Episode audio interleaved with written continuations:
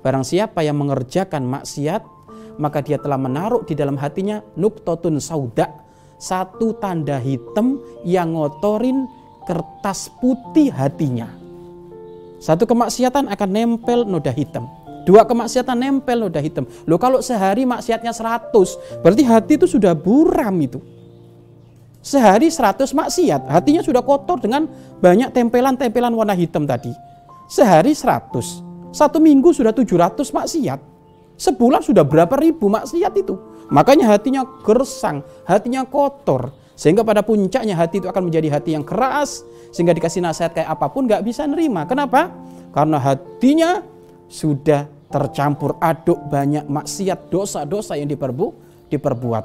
Maka pengen hati bersih, jauhi kemaksiatan. Atau andaikan andaikan kita terjumus dalam kemaksiatan, segera tobat.